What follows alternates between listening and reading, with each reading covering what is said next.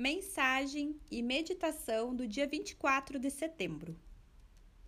Abro novas portas para a vida. Você está no corredor da vida e atrás de você muitas portas se fecharam.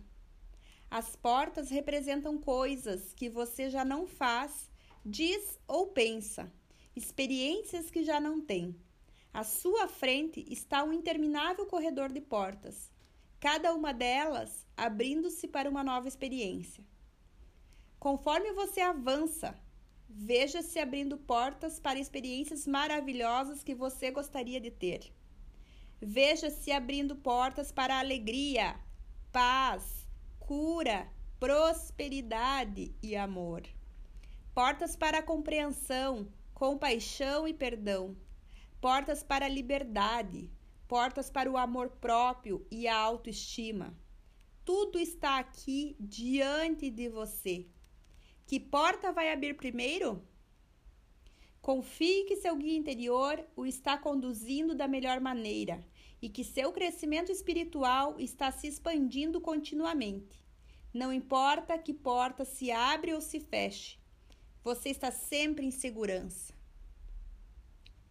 inspire e expire.